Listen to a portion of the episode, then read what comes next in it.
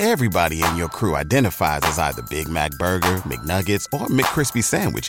But you're the filet fish Sandwich all day. That crispy fish, that savory tartar sauce, that melty cheese, that pillowy bun. Yeah, you get it. Every time. And if you love the filet of fish, right now you can catch two of the classics you love for just $6. Limited time only. Price and participation may vary. Cannot be combined with any other offer. Single item at regular price. Ba da ba ba ba. What if you could have a career where the opportunities are as vast as our nation, where it's not about mission statements, but a shared mission? At U.S. Customs and Border Protection, we go beyond to protect more than borders from ship to shore, air to ground cities to local communities, CBP agents and officers are keeping people safe. Join U.S. Customs and Border Protection and go beyond for something far greater than yourself. Learn more at cbp.gov/careers. Это было что-то типа «Вот когда я стану популярной, они узнают». И они узнали.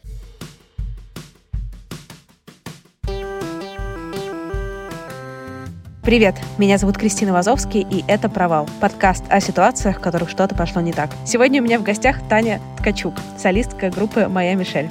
Поехали! Таня, привет. Привет. Ты можешь рассказать, как у тебя вообще прошел последний год? Потому что он для всех был непростым, но для музыкантов кажется, что особенно. Ну вот у нас э, в марте прошлого года, я помню, стояло концертов 7. Из них успело состояться два в начале марта, и с 15 числа начало все отменяться. И примерно, мне кажется, до лета не было концертов вообще, потому что еще, ну кроме онлайн-концертов, потому что еще никто не понимал, как э, жить в новой реальности. А потом начались всякие подпольные вечеринки, загородные дома. Ну, то есть я не могу сказать, чтобы концертная деятельность исчезла совсем. Просто она стала, ушла в подполье. Вы как группа активно принимали участие в этом подполье? Ну, мы выступали на частных вечеринках, скажем так. Можешь рассказать про свое вообще психологическое состояние в этот год? Была ли у тебя тревога? Как ты вообще справлялась с неизвестностью и со всем этим спектром ощущений? Я могу сказать, что этот год у меня был очень хорош. То есть у меня были перемены только в лучшую сторону. Во-первых, я смогла закончить отношения с продюсерским центром Матвиенко, нормально закончить без скандалов, там, без каких-то разводов, э, запретов петь песни и так далее. Мы разошлись, и слава богу. Это для меня большой шаг вперед, что я могу теперь без оглядки все делать сама. Во-вторых, я переехала в новую, очень красивую квартиру. То есть я всю жизнь жила по принципу, типа, я э, сэкономлю и соберу деньги на что-то в будущем. Потом я поняла, что это нифига не работает, что 10 лет я уже живу в каких-то халупках, и что пора с этим заканчивать. Вот я переехала, и у меня настолько красивая квартира, что мне отсюда иногда не хочется выходить. Потом на всем этом подъеме я написала много новых песен. Ну, то есть 10 — это почти целый альбом, но мы их решили выпускать синглами, что и делаем. Есть, конечно, некоторая тревожность в том, что нельзя, например, собрать, э, спланировать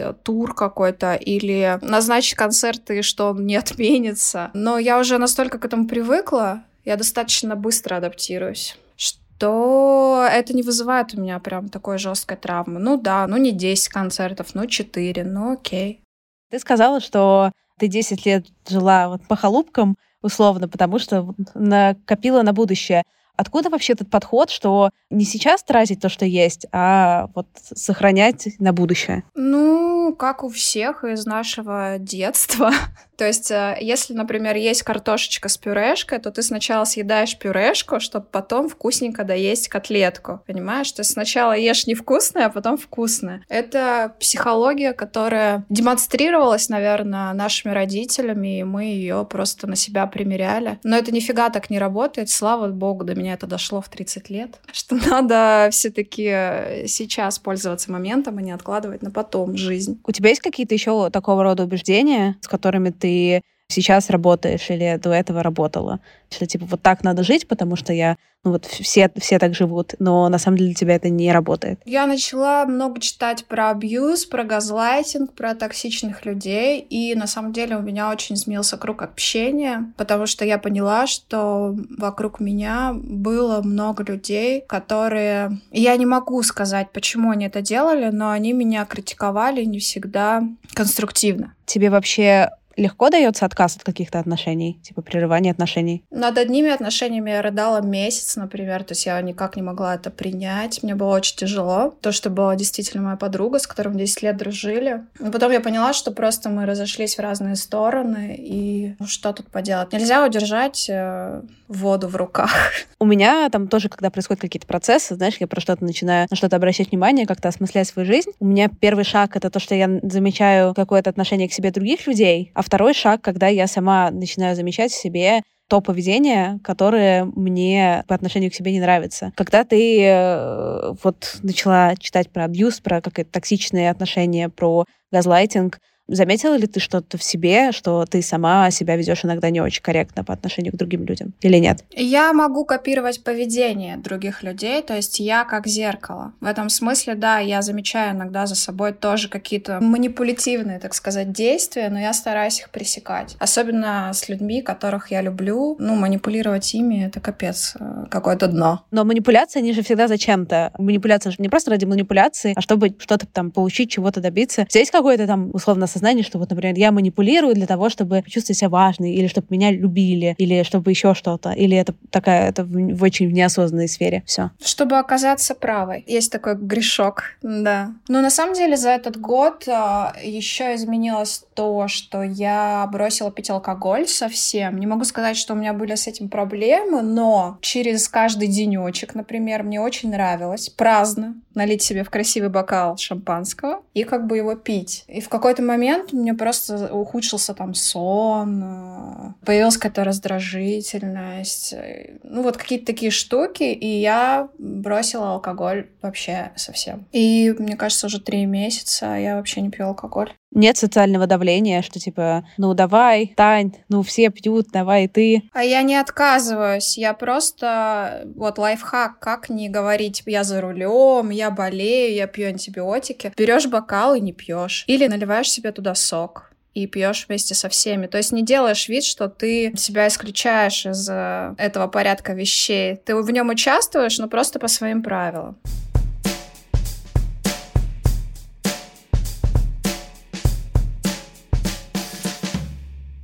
А тебе есть такое? Тебе важно нравиться людям? Боюсь, что да. И я, наверное, хотела бы от этого избавиться. То есть я выпускаю песню, мне важно, что они скажут, а я хотела бы, чтобы мне было не важно. Потому что песни пишутся в первую очередь для себя. Если ты пойдешь на поводу аудитории, то как бы все тебе крышка. Просто у меня есть такое, что я делаю, и мне кажется, что это классно. Ну, то есть, когда там я делаю что-то, но если кто-то напишет, что это говно, мне очень сложно вот в этом своем ощущении, что это классно, остаться. Да, я на говно не обращаю внимания. Нет, нет. Ну, то есть, если я выпускаю песню, то, скорее всего, я уверена в ней. Она уже прошла все 10 цензур моих, который посерьезнее всех вот этих вот хейтеров, э, там, не знаю, в Ютьюбе или где-нибудь еще. Нет, э, я имею в виду, что я не хотела бы не зависеть именно от положительного подкрепления. То есть я, например, выпустила песню, там 100 комментариев, а я хочу тысячу, и меня это расстраивает. Вот я хочу не расстраиваться по этому поводу. В этом году было много роста именно с точки зрения успеха, популярности какой-то карьеры? Мне кажется, что пока мы ровно, с большим трудолюбием карабкаемся на эту гору. Не могу сказать, что произошел какой-то огромный скачок. Я знаю, что ты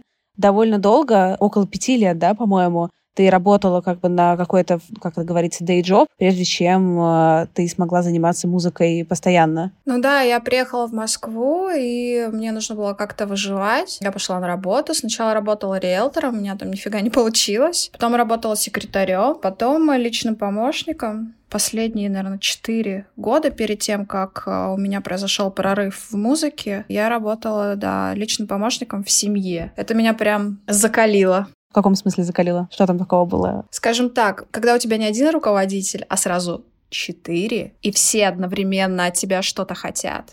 То есть это был семейный бизнес, и все одноминутно тебе звонят, и такие, Таня! Ты такая, да-да, да, да, хорошо, да, да, да. Это было очень тяжело, учитывая, что я довольно-таки импульсивный человек, оставаться спокойным, и это все таки воспитало во мне не реагировать. Вот это первая реакция, типа такой всплеск. Если честно, я себе не представляю. У тебя был какой-то протест, что типа, блин, почему я занимаюсь этой фигней, я, типа, достойна лучшего, я не для этого, короче, не, не для этого моя роза цвела. Ну, внутренне, но я никогда этого не показывала, я никогда не участвовала в всяких корпоративных песнопениях там или каких-то, знаешь, там танцы с сотрудниками. То есть я скрывала свою деятельность до последнего, как-то отпрашивалась с работы ездила на каких-то поездах в Питер снимать какие-то клипы за три копейки. Ну, то есть это была моя абсолютно скрытая жизнь, я не хотела, чтобы они об этом знали. Это было что-то типа, вот когда я стану популярной, они узнают и они узнали. У тебя было ощущение вот этого, типа, блин, они узнали вот это вот, вот ощущение успеха? Ну, во-первых, я не работала уже год. У меня был год, так сказать, отпуск. Я занималась только музыкой, и в конце этого года, собственно, произошел прорыв. Поэтому меня уже отпустило,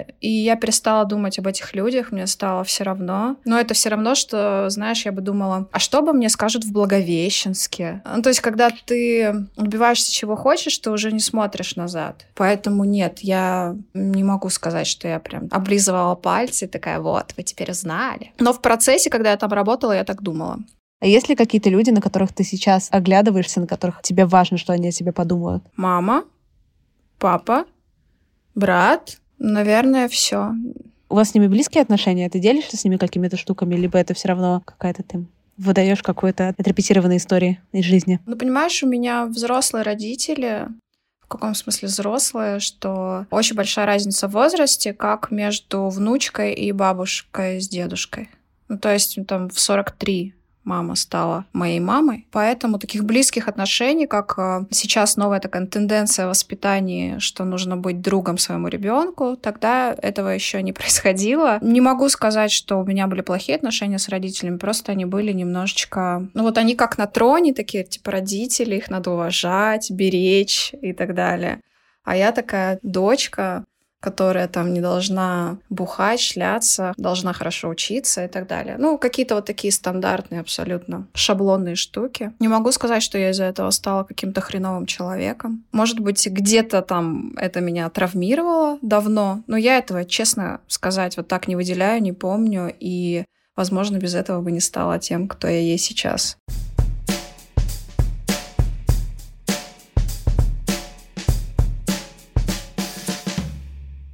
Ты сказал, что этот год у тебя в целом был хороший. А ты можешь э, вспомнить какой-то год, который был антихорошим? Наверное, мой первый год приезда в Москву — это 2007. Я 9 сентября сюда приехала. 2007-2008, получается примерно год. Это было просто ужас, черная депрессия, всякие страхи. Я боялась выходить э, на улицу. Ну, то есть я такой комнатный цветочек, который всегда оберегали родители. Я понимала, что в Благовещенске мне тесновато, мне там нехорошо, я уже начинала сходить с ума. И я поехала в Москву, чтобы иметь возможность развиваться, но когда я сюда приехала, я так охренела от э, масштаба всего, от того, какие люди злые. Сейчас мне так не кажется, но тогда, вот в этом близком сравнении, да, склейки Благовещенск, Москва, мне казалось, что это просто жесть. Это была моя первая работа риэлтором, которая у меня не получалась. Меня там все клевали. Там были вот эти такие жесткие тетки, которые мне все время что-то говорили, гадости, которые меня там что-то пытались подставить. Я помню, что я туда шла вот так вот с опущенной головой и просто такая черная пелена. Вот могу сказать, что это был очень плохой год, тяжелые воспоминания. Ну, камбэки не очень приятные. У тебя не было мыслей вернуться в Благовещенск или уехать куда-то? Почему? Никогда. Почему-то, несмотря на это, я верила в то, что это пройдет, что я смогу, что я справлюсь. Ну, может, иногда не верила, но я никогда не думала, что я вернусь в Благовещенск. Никогда. Даже в самой черной депрессии, в рыданиях, в подушку, я не думала, что я вернусь. То есть у меня почему-то не было мыслей на счет пути обратно. То есть вернуться в Благовещенск это было бы вообще каким-то самым главным провалом? Или как это ощущалось? Я, честно, я не знаю, почему. Я даже не думала об этом. То есть я, наверное, приняла решение еще тогда, мелкое, когда я уехала, Я точно поняла, осознала очень глубоко, прочувствовала, что это не то место, где я хочу жить, и, соответственно, мне не хотелось туда вернуться. Ну и потом меня подпитывало то, что я там каждые пару лет виделась с родителями. То есть первое время вообще не было денег на то, чтобы летать в Благовещенск, довольно дорогие билеты. И да, когда я туда прилетала, я подпитывалась, э, мне там хватало пяти дней, Дальше я понимала, что мне уже немножко тяжеловато именно в этом месте не от родных, а что я опять вот э, ловлю то ощущение зыбучих песков. И я оттуда уезжала. Ну и такая, ну, типа, да, в Москве классно. Даже со всей жестью в Москве лучше, чем в Благовещенске. Ну, ты меня попросила вспомнить самый жесткий год. Пожалуй, вот это самый такой жесткий год, да, был. Дальше всякое случалось, там всякие увольнения, кризисы, но, знаешь, я как-то ходила на пять собеседований в день. Я не, не сдавалась никогда. То есть у меня не было такого, что, типа, опустить руки. Это на самом деле довольно жестко. Просто, как я понимаю, ты приехала в Москву, у тебя уже были музыкальные амбиции, правильно? Ты хотела заниматься музыкой. Я приехала в Москву к парню, в которого влюбилась, и понятия не имела, чем я хочу заниматься. То есть я писала музыку, это была неотъемлемая часть моей жизни, но я не была уверена, что у меня с этим что-то получится. Я писала песни, потому что они писались, я их складывала в стол. Потом у нас создался какой-то там коллектив.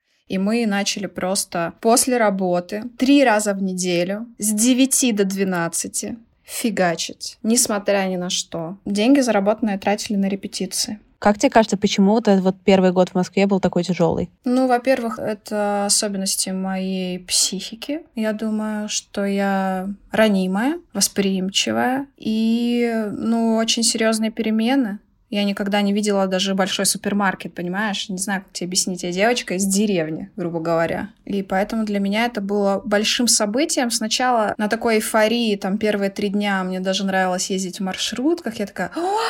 А потом, когда как бы дело дошло до работы э, с реальностью, когда я столкнулась, да, когда 15 тысяч рублей закончились, грубо говоря, потом началась жесть. У тебя были какие-то друзья, с которыми ты могла, партнер, ты могла поделиться с этим, с твоим молодым человеком в этом тогда? с этими переживаниями? У тебя была какая-то поддержка? У меня была поддержка, но мой человек молодой, он оказался любителем выпить, и в какой-то момент это все превратилось в еще то, что я должна была его спасать от алкоголизма. То есть это еще добавило в приезд. Ну, мы потом расстались, не помню, наверное, через пару лет. Но это добавило мне, конечно, проблем. Хорошо, что я была не одна, скажем так. Мы в первый год вообще жили втроем в квартире в однокомнатной. Девушка, значит, такая строгая, в комнате, а мы с моим парнем на кухне, чуть ли не под столом спали. И в какой-то момент я говорю, условно, пусть ее зовут Лена. Лена, говорю. Я извиняюсь, но почему мы платим одинаково, а ты живешь в комнате, а мы на кухне спим? Она такая, ну да, окей, давайте через месяц меняться. И вот так вот мы через месяц менялись. Месяц мы под столом спали, месяц она. Блин, звучит на самом деле все это довольно... Ну, то есть ты так, знаешь, типа рассказываешь, ну и вот Лена, и мы под столом, и она под столом да, но если реально подумать на практике, это все довольно жестко. Сейчас э, мне кажется, что это довольно жестко. Тогда я не была искушена ничем. Мне казалось это вполне переносимым. Ну и к тому же мне было 20 лет. Боже мой. В 20 лет вообще можно легко спать под столом. Вот это не была самая жесткая травма вот э, работа, все, что связано с какими-то контактами с людьми агрессивными, злыми, которые все время на меня наезжали, давление, давление, давление, алкоголизм моего друга. Вот это было травмой. А спать под столом это была фигня, это было как развлечение. Ну и сейчас, наверное, я бы не смогла. Ну, тогда просто были такие условия, хотелось их преодолеть, это казалось аттракционом. Ты сказала, что у тебя у твоего друга да, был алкоголизм, и ты его спасала. У тебя есть вообще такое, что для тебя важно спасать своих партнеров, находить того, кого ты могла бы спасать? Я стараюсь избавиться от роли жертвы, и мне это благополучно удается. Я как-то переключилась на спасение животных. Вот это свое намерение спасать, потому что людей спасать бесполезно. Это проверено. Пока человек сам не решит, что он хочет спастись, спасать его бесполезно. Это просто созависимые отношения. Вот как по энциклопедии психологии. Это реально так. Когда ты это поняла, что бесполезно спасать? Понимаешь, я имею очень большую тенденцию к развитию быстрому. То есть э, почему я расстаюсь со своими партнерами чаще всего? Потому что я их перерастаю, мне надо идти дальше, они все еще хотят э, быть там. Из-за этого происходит расставание.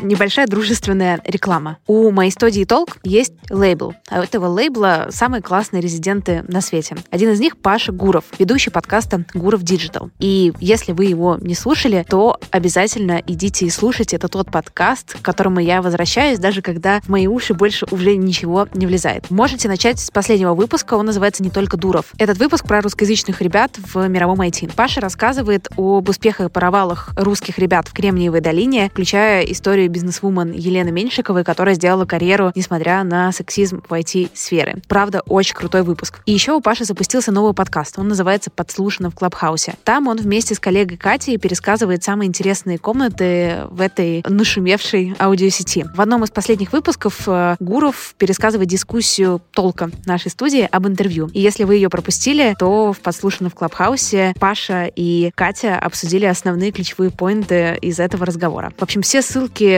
оставляю в описании. Подписывайтесь на Гуров Digital и подслушано в Клабхаусе. Паша, правда, один из самых талантливых подкастеров на русскоязычном пространстве прямо сейчас, поэтому если вы еще не слушали то, что он делает, бегите и наверстывайте.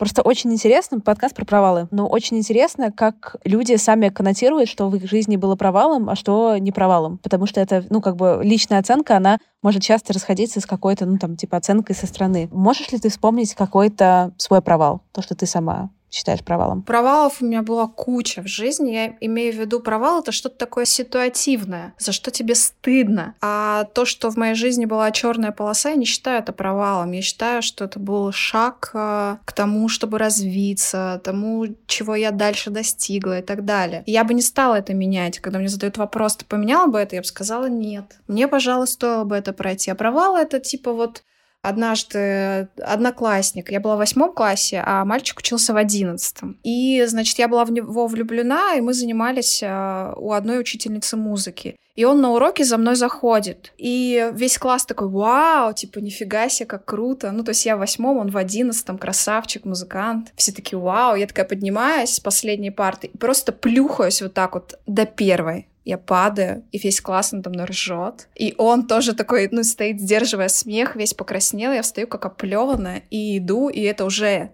не классно, я уже не классная, и вообще это, ну, вот это провал. Или однажды я случайно отправила сексуальное сообщение своему шефу, ну, то есть я хотела отправить его своему парню, а он такой выходит из кабинета весь багровый и смотрит на меня. А я такая смотрю в телефон и понимаю, что это сообщение я отправила ему. Я ему такая говорю. Он такой, я все понял. Мне было так стыдно. Я, наверное, две недели потом не могла ему смотреть в глаза. Это был такой провал жесткий. Вот это провал. Ну, то есть какие-то такие маленькие моменты. А, еще однажды, а, короче, сколько у меня было провалов, да. Я познакомилась с парнем, то есть я училась в девятом классе, он был старше меня, не помню. И, короче, он меня пригласил к себе в гости. Ничего сексуального, ну вот просто тогда я такая влюбилась в него, пошла к нему в гости, а мне открывает его девушка дверь. Оказывается, он меня позвал не в гости, а на вечеринку, и у него есть девушка, и вообще я такая, это был тоже провал. Знаешь, у меня есть история недавняя. Я здесь сижу, ужинаю, типа, с двумя друзьями, и сидит рядом такой мужчина, который мне, типа, нравится. И я такая решаю, что я буду очень дерзкой. Я беру там, в Телеграме ему пишу, типа, к тебе или ко мне. Я вижу, что он читает, что он не отвечает. Проходит минута-две, входит женщина, целует его, садится рядом. Ну вот, да. Ну, примерно. Вроде того. Знаешь, типа, спустя 10 лет после восьмого класса примерно ничего не меняется. Так что как-то так. Блин, прикольно. То есть вот это для тебя провалы, условно, депрессивные периоды какие-то, да, и сложные штуки, это скорее нет, это просто жизнь. Ну, да. Я не стал бы тем, кто я есть. Я бы стала, может быть, кем-то другим кем-то менее закаленным, кем-то более слабым. Мне не нравится то, что можно, типа, что-то изменить. Я бы не хотела ничего изменить. То есть у меня нет такой жести, типа, насилия, там, убийства или что-то такое, чтобы действительно хотелось изменить, а какие-то черные полосы, они мне пошли на пользу. Хотя тогда было тяжело. Тебе свойственно вообще, знаешь, такие типа маниакально-депрессивные периоды, да, что типа вот период типа да. очень хорошо, и потом какие-то депрессивные периоды снова. Причем у меня есть большие качели и маленькие качели. Ты какие предпочитаешь?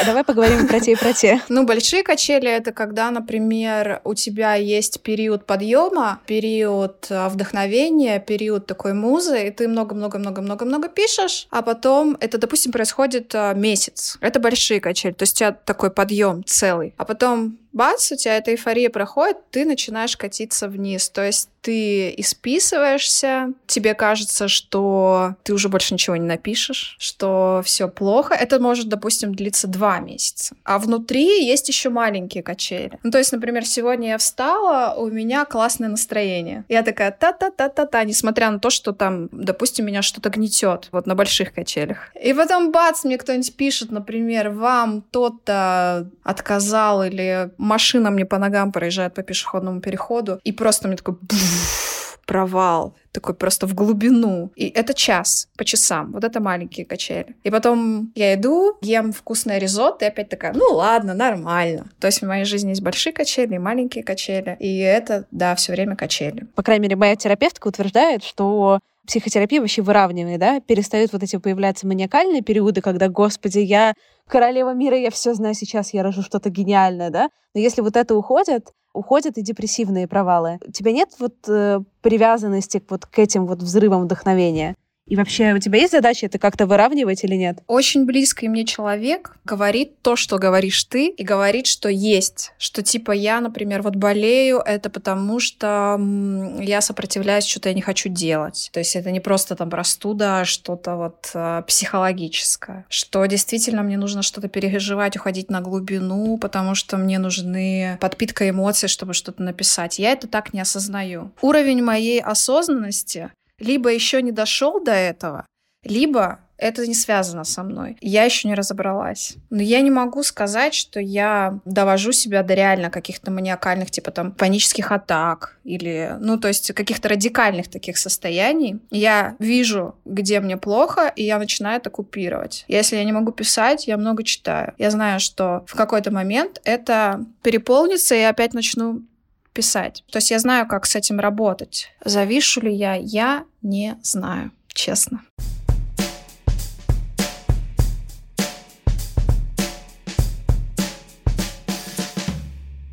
А у тебя есть какие-то страхи чего-то, которые всегда с тобой? Да, но я не хотела бы о них говорить. Это связано с родителями, и этого так боюсь, что я даже не могу это произнести вслух. Просто в целом ты довольно сильно, то, что я вижу в интервью, как бы оберегаешь какие-то темы, да, какую-то свою личную жизнь, отношения с родителями. То есть немножко даешь, но всегда держишь э, какую-то границу. Мне нравится проявлять инициативу в этом самой, то есть чтобы не совали руки в мои внутренности извне, а я брала свои руки сама и доставала и говорила, вот это часть моего сердца, посмотрите, но не трогайте. Как бы вот можно посмотреть вот столько. Да, пожалуй, я выбрала для себя такую позицию. То есть я бы не хотела разговор, где бы мне задавали вопросы, а почему вот это?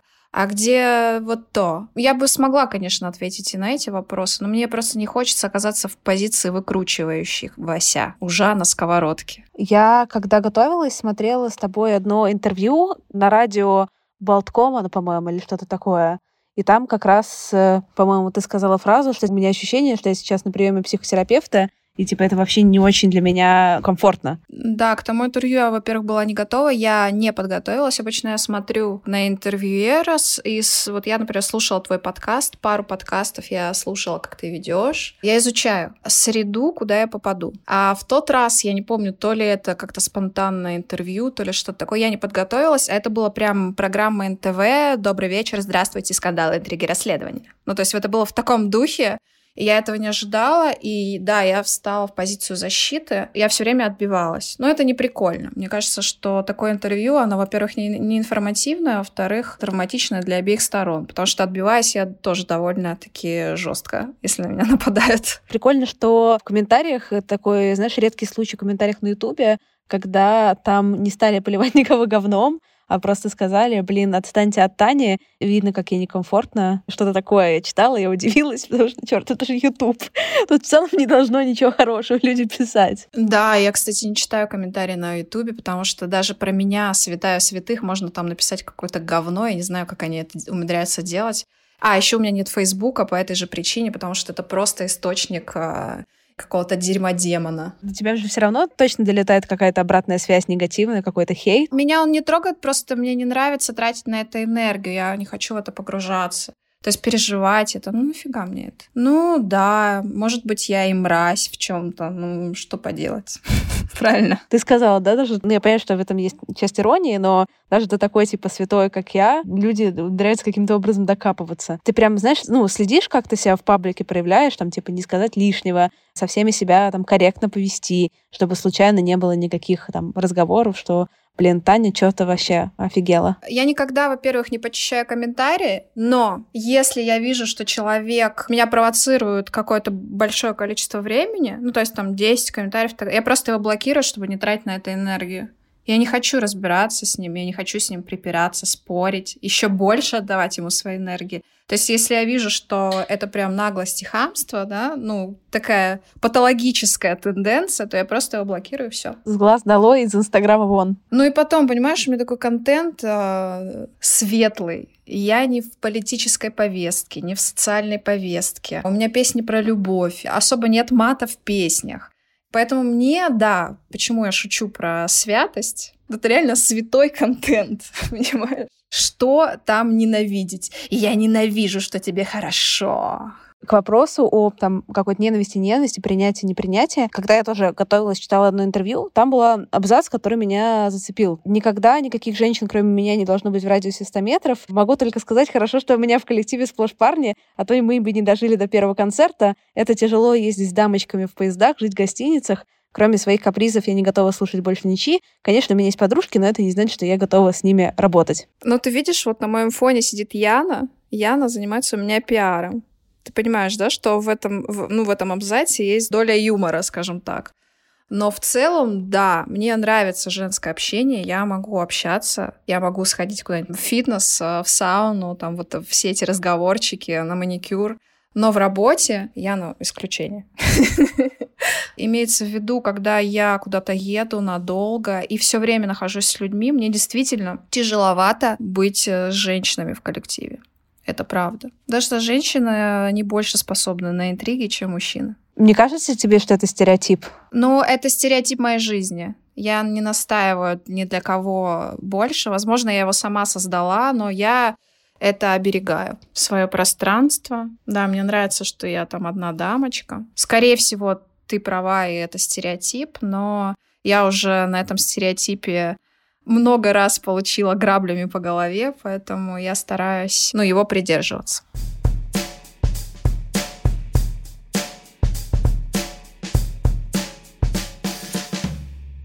ты, с одной стороны, как будто существуешь, я имею в виду не ты как человек, потому что как человека, ну, то есть и как, как некоторые тоже, наверное, публичная персона скорее, да, ну, то есть в, в современный, сори, англицизм, лук, да, и очень современный в целом повестка и так далее. При этом, казалось бы, ты там идеальная героиня Вандерзина, условно. Не идеальная. Смотри, мне нравится феминизм, но я с осторожностью отношусь э, к феминисткам. Возможно, это не очень современно, но это так. Потому что когда женщина, любая женщина в любой профессии или не в профессии, встает на рельсы, понимаешь, если она что-то решила, то это самое оголтелое создание в окружении. А что значит стать на рельсы? Это значит, ну, какое-то принять решение, и вот оно будет до конца. А ты такая? То есть, если ты принимаешь решение, то тоже до конца? Конечно.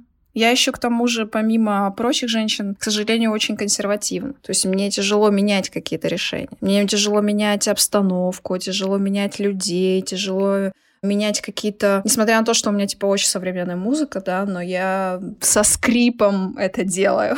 Это вообще во всем проявляется? Ну, то есть я имею в виду в личных отношениях особенно, да, что в романтических в том числе. Тебе важно, чтобы за тебя оплатили в ресторане, открывали двери. Нет? Нет, нет, нет конечно, нет. Ну а что такое консервативный тогда? Потому что когда я слышу консервативный, для меня это вот про ты мужик, ты плати мою аренду. Нет, конечно, у меня вообще никогда такого не было, я на все всегда зарабатывала сама. Это когда ты что-то делаешь, и тебе тяжело даются перемены, любые перемены. Переезд, например, переехать в другую студию, я рыдала две недели. Я говорила, это лучшая студия на свете, не хочу отсюда переезжать.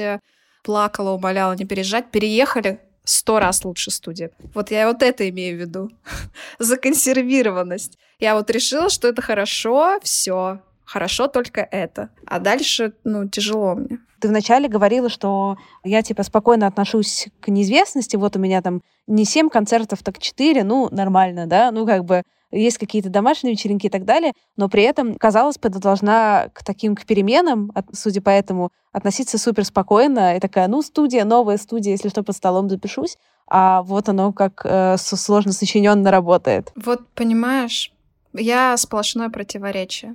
Но при этом я тебе ни разу не соврала. Понимай, как хочешь. А можешь ли ты вспомнить еще про себя какие-то противоречия? Ну, например, я очень импульсивный человек, и в ссоре я могу сказать, типа, что все, больше никогда, мы не будем видеться, мы, значит, уходи, не смотри на меня. И это не происходит не через месяц, это происходит, может быть, через час. Я отхожу, и я начинаю чувствовать вину. Я понимаю, что это какая-то фигня. Ну, то есть обычно в ссоре виноваты оба, не один человек. Но тут я начинаю чувствовать вину, могу первое написать, сказать э, «извини», даже если мне не за что извиняться. Вот такое противоречие есть у меня. Хотелось бы тоже это выровнять. Пожалуй, есть тут над чем поработать. Но пока я справляюсь сама без психолога. Ты когда-нибудь ходила на психотерапию или нет? Ходила, да. Был один момент в жизни расставания, которое я не могла пережить, и мне понадобилась помощь э, психолога, и э, какое-то время я принимала антидепрессанты. Может быть, даже это был не психолог, а психиатр. Это было в Москве. Мне было 25 лет. Долго длился вот этот вот период тяжелый? Нет, ну самый тяжелый, наверное, года полтора переживания именно вот этого расставания. А потом, пока я снова не влюбилась.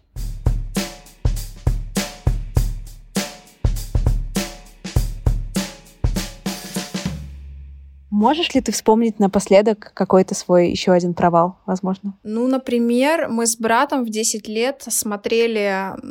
Брат, смотри, у меня очень взрослые родители, у них есть дети, которые на 20 лет старше меня. И, соответственно, я росла со своими племянниками. Мой брат которого я называю братом, он на самом деле мой племянник. Вот мы с моим братом в 10 лет оказались дома у моей сестры, его матери. Понимаешь, какая сложная схема? Она со своим мужем ушла куда-то, и мы нашли кассету с порнухой. Естественно, мы начали ее смотреть 10 лет, а тут они возвращаются. То есть они забыли то ли ключи, то ли что-то. И моя сестра, она такая, у нее вот прям чуйка. И она такая, знаешь, вот так вот одним плечиком, плечиком начинает двигаться к видео вот этому магнитофону.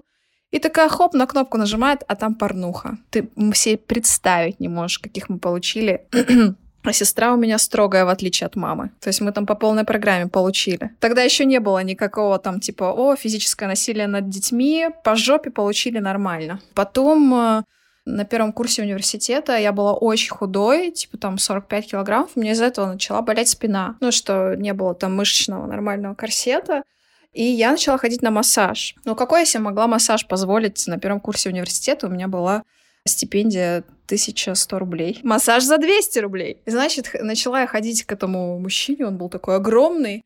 И в какой-то из разов он просто порвал на мне трусы. Не специально, он просто зацепил рукой и порвал. Он дико извинялся. Естественно, на этом все закончилось. Но я была в юбке и без трусов. И был ветер. А до остановки было идти полчаса. И представь, как я шла до этой остановки. А еще однажды, значит, мы выступали, это было какое-то второе выступление в клубе, и мы шли там какое-то такое помещение в темноте.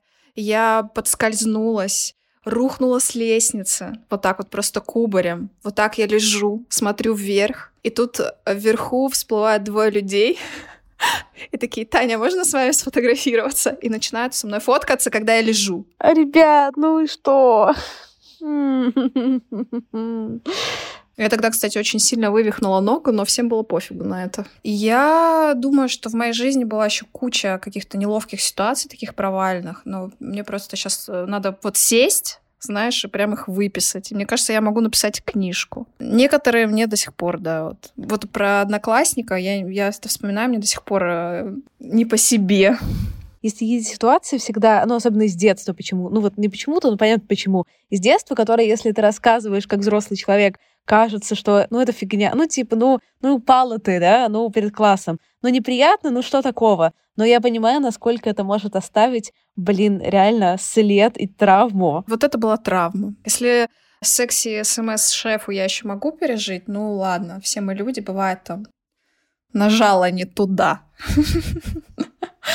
Хоть и тоже было стыдно. Но вот это я вспоминаю, я, мне кажется, до сих пор я краской наливаюсь. Про вот класс, когда зашел мальчик. А что с мальчиком? Он как-то... Не помнишь, чем история закончилась? Типа, вы с мальчиком как-то про это поговорили? Продолжили как-то с ним общаться? Он начал встречаться с моей одноклассницей. Все в порядке. Блин. Ну, что такое? Ну, чувак. Ну, ладно, мне, я уверена, что я сожалеет. Сто процентов. Не, она тоже была супер классной, поэтому я не считаю, что это был плохой выбор с его стороны. Но, возможно, тогда вот это падение... Ну, знаешь, в школе хочется казаться крутым, и это очень важно. Как ты выглядишь в глазах других, это просто как будто про тебя снимает кино. Ты приходишь в школу и каждый день снимаешься в кино. Не можешь себя почувствовать собой. И тогда это было, да, я думаю, что, может, он тогда и не захотел со мной встречаться, я не знаю. Скорее всего, это, конечно, фигня, но такой позор. Ты вообще была классной в школе? Я была душой компании, я была ведущей на всех мероприятиях, просто все время болтала, пока я не познакомилась с э, Юрием Юлиановичем Шевчуком, пока вот не случился вот этот концерт, потом вот этот вот вечер, когда мы там с ним тусили. И он э, настолько поменял мое мировоззрение, что я стала депрессивной. Мне было 15 лет, и я просто стала депрессивным ребенком. Я перестала со всеми общаться. Ну, то есть я общалась, но я уже не была душой компании, стала скрытной, закрытой. Я стала вот такой прям хоп, вот он попал в этот момент перехода, и что-то произошло. Я начала думать, читать. Это сделало меня другим человеком. Но я бы точно была другой, если бы не эта встреча. Я читала про эту встречу. Можешь ли ты дать немножко контекста больше, что там произошло для слушателей? Он очень много рассказывал про Чечню, как он ездил, как убивали ребят, и вот все в этом духе. И я это очень сильно тяжело пережила. Очень близко к сердцу восприняла в свои 15 лет. Ты считаешь, что эта встреча была к добру в целом? Да, конечно. Потому что, может быть, я выросла бы более способной к счастью, если бы этой встречи не произошло, но я бы точно выросла менее способной к творчеству. А что кажется тебе важнее, способность к счастью или способность к творчеству? Для меня к творчеству. Но я развиваю в себе первую способность, потому что совсем без нее все-таки тяжеловато.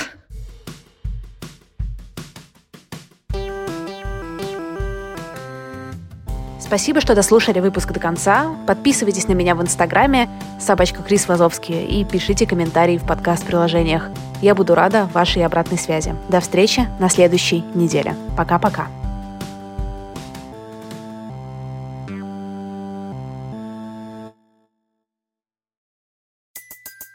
Everybody in your crew identifies as either Big Mac Burger, McNuggets, or McCrispy Sandwich. But you're the filet o fish Sandwich all day. That crispy fish, that savory tartar sauce, that melty cheese, that pillowy bun.